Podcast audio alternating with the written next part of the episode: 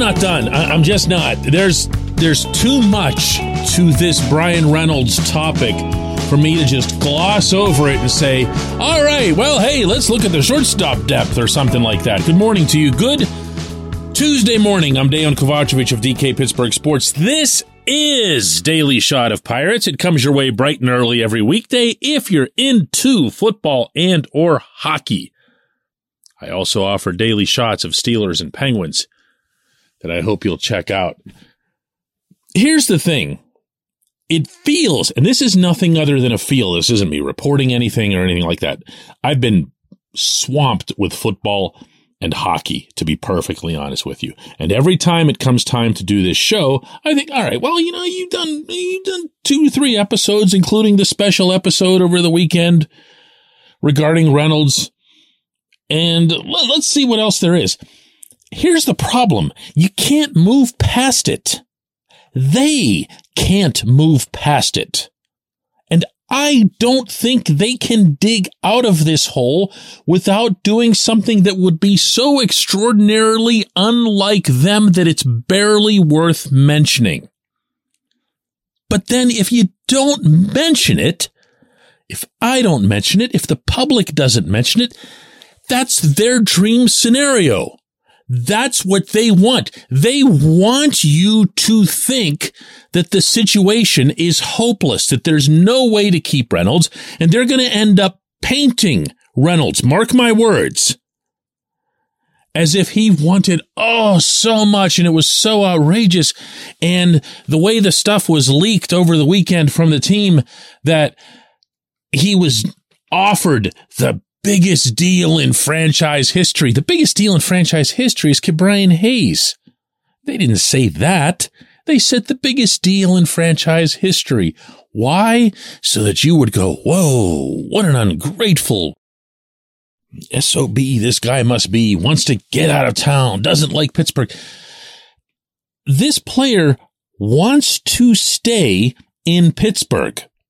And I'm saying that excluding all other factors. He's actually been criticized by people who know him for wanting to stay in Pittsburgh, and he's stood by it until now. Until now. And all that we know as to what happened is that the team made an offer, and the offer was such that it not only made this player not want to stay, it made him not even want to negotiate. It made him and CAA, his agency, agree that they would take this public that he wasn't coming back. Think about that. Think about that. Think about what this offer must have been. It might have been Ke'Bryan plus one dollar. And then the negotiation is a non-negotiation and the pirates are looking around going, uh-oh, now what? And then they start signing a couple of guys. I'm sure this is just coincidence and talking about 2023 for the first time ever, by the way, within the past few days. They're talking about 2023 and how this is the time to add to this young group. Remember when Carlos Santana was signed and I had a pretty good number of people, maybe you too, pointing the finger at me, wagging the finger at me. You said they were going to punt. You said they're going to punt. You watch. This portion of Daily Shot of Pirates is brought to you by our friends at North Shore Tavern that's directly across Federal Street from PNC Park. It's home of Steak on a Stone, an eating experience, underscoring the word experience. The steak is brought to you partially cooked on an 800 degree stone and you do the rest. It's a ton of fun. It's a great meal and it's a baseball atmosphere like no other in Pittsburgh. North Shore Tavern, right across Federal Street from PNC Park. To date, they've signed Carlos Santana. They've picked up Ji-Man Choi from the Rays. And they've gotten two, depending on your perspective, three viable bullpen arms, one of those being a swing guy. Oh, oh, also, they've lost their best player. They've lost their best player. but this is the year they're going to take seriously and support that young group. This is what I'm talking about. You, you can't get past it. You can't get past it. You can't say, well, let's look at what else. Let's, let's see how the rest of the offseason goes. Let's see who else they sign. You can't do that. And we, me and you, the people who talk about the Pirates on a regular basis, even if our roles are different, we can't let it go. I can't let it go in what my job is in covering this team.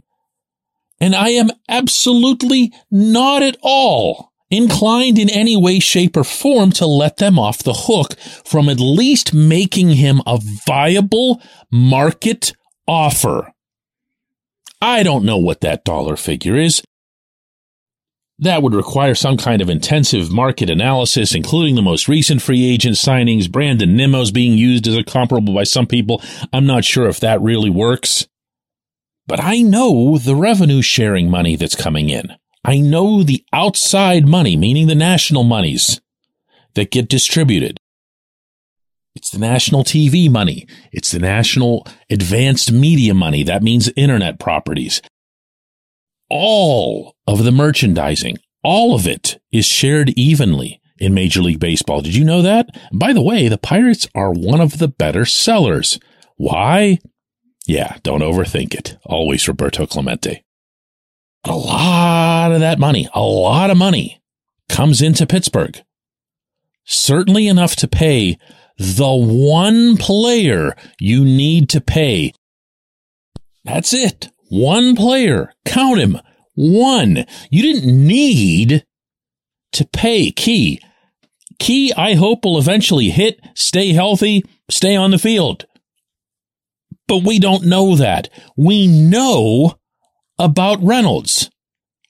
With Key, they could have gone to him with an offer that would have looked like some kind of long-term guarantee and convince him into taking it, and they did, and good for them and good for him for the safe money. But this player isn't that player. This is your best player. And if the best player on the team isn't there anymore, well, I'll ask you. Show me the list of trades, not just in baseball, in any sport, where the better player going out makes the team better with what comes back. Show me that list. Those exist but it's really, really, really short, this list. By not securing Reynolds, by not having prevented this situation, one could argue they've already punted on 2023. When we come back, J1Q.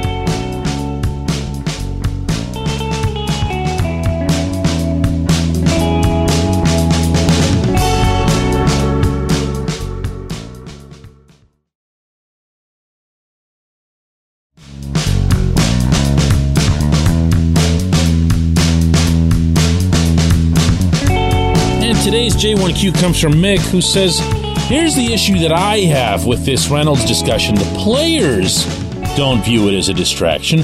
Reynolds' personality won't allow him to be a distraction, but the media will keep asking. So the media will continue to push it until they get a story out of it. You know, Mick, there are circumstances in which you'd be correct there are circumstances that have borne out to be entirely media concocted. And then there's this. This is something that's completely different. I can tell you that when I'm speaking about this, and that doesn't mean that I speak for anybody else or that I'm right for that matter, it's just my own perspective. I am referring entirely to what's in that clubhouse not when I'm in there, not what I'm asking, not how they respond to what I'm asking, but what's in there. That's it. Now, am I biased as a lifelong reporter? Of course I am. But I've also seen it from both perspectives. They were actually great at keeping stuff uh, under control in house, even when Antonio Brown was there with all his shenanigans.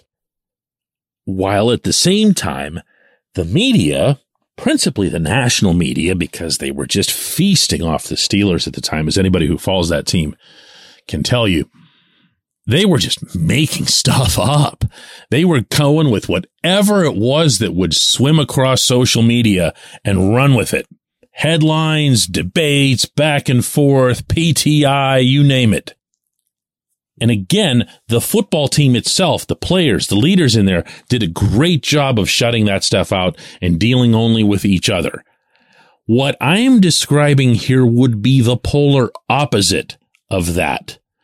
A, the Pirates don't get all that much media attention for there to be a media creation of any kind in any context, much less something that would balloon nationally. Being blunt here, they aren't that big of a story.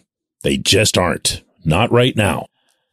Being further blunt, as much as I respect Reynolds as a player and everything else, he's not that big of a star if you put together a list of the top 10, maybe even the top 15 most popular, most followed athletes in Pittsburgh, I don't know that he'd be on it. Think about what I'm saying here and think about who'd all be ahead of him. What my point here is the distraction in this case would be internal because, as I mentioned earlier this week on the show, there is no way this team takes a significant stride forward if one of its primary pieces, if not its primary piece, since he's the best player, isn't going to be part of it. And you know it. And you're sitting there and you're looking at him and he's like dead man walking. That's not me asking questions. That's not reporters running around manufacturing stuff. That's a player looking at another player that he knows is going to be gone. That's not somebody making something up. That's not a construct of the media. That's an actual thing that they have to deal with behind closed doors, not when I'm in there. And I'm telling you that I think that will be impossible especially for a younger group that needs to bond and form its own identity and everything else. And they're looking at this guy who's their everyday center fielder who wants out. That is a problem. That is a real problem. I appreciate the question. I appreciate everyone listening to Daily Shot of Pirates. We'll do another one of these tomorrow. And you know what? It'll probably be on this again.